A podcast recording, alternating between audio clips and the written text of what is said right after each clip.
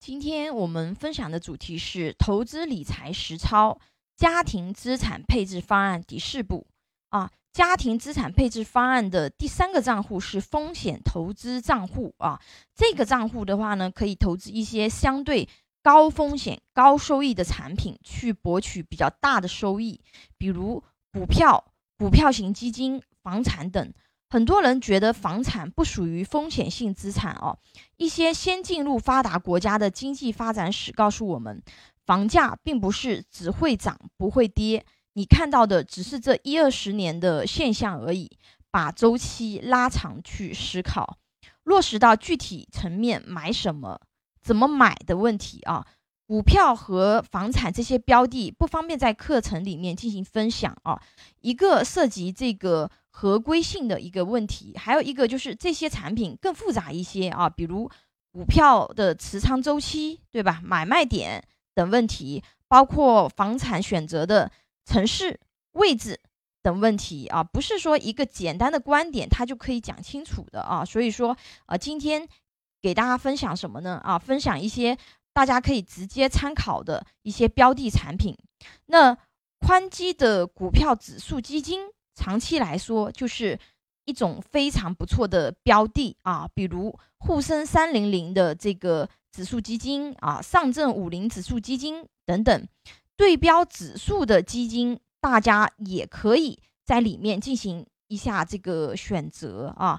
比如说，相同对标沪深三零零指数基金的这种基金啊，理论上来说，是不是应该是收益率一样的？但实际上不是的哦，由于基金经理的不同，他们操作的不同，最终长期收益率是会有比较大的差异的。这些数据在选择基金的时候啊，你仔细看它的一个那个历史的一个数据啊，这个都是可以去查看的啊，一般都是会有这个显示的。你在选择的时候挑选一些，比如说基金经理它历史的收益率。是比较好的，包括就是这个基金啊，可能中长线的一个收益相对是比较好的。这类标的也可以做成基金定投计划啊。不过这里要给大家做一个温馨的风险提示啊。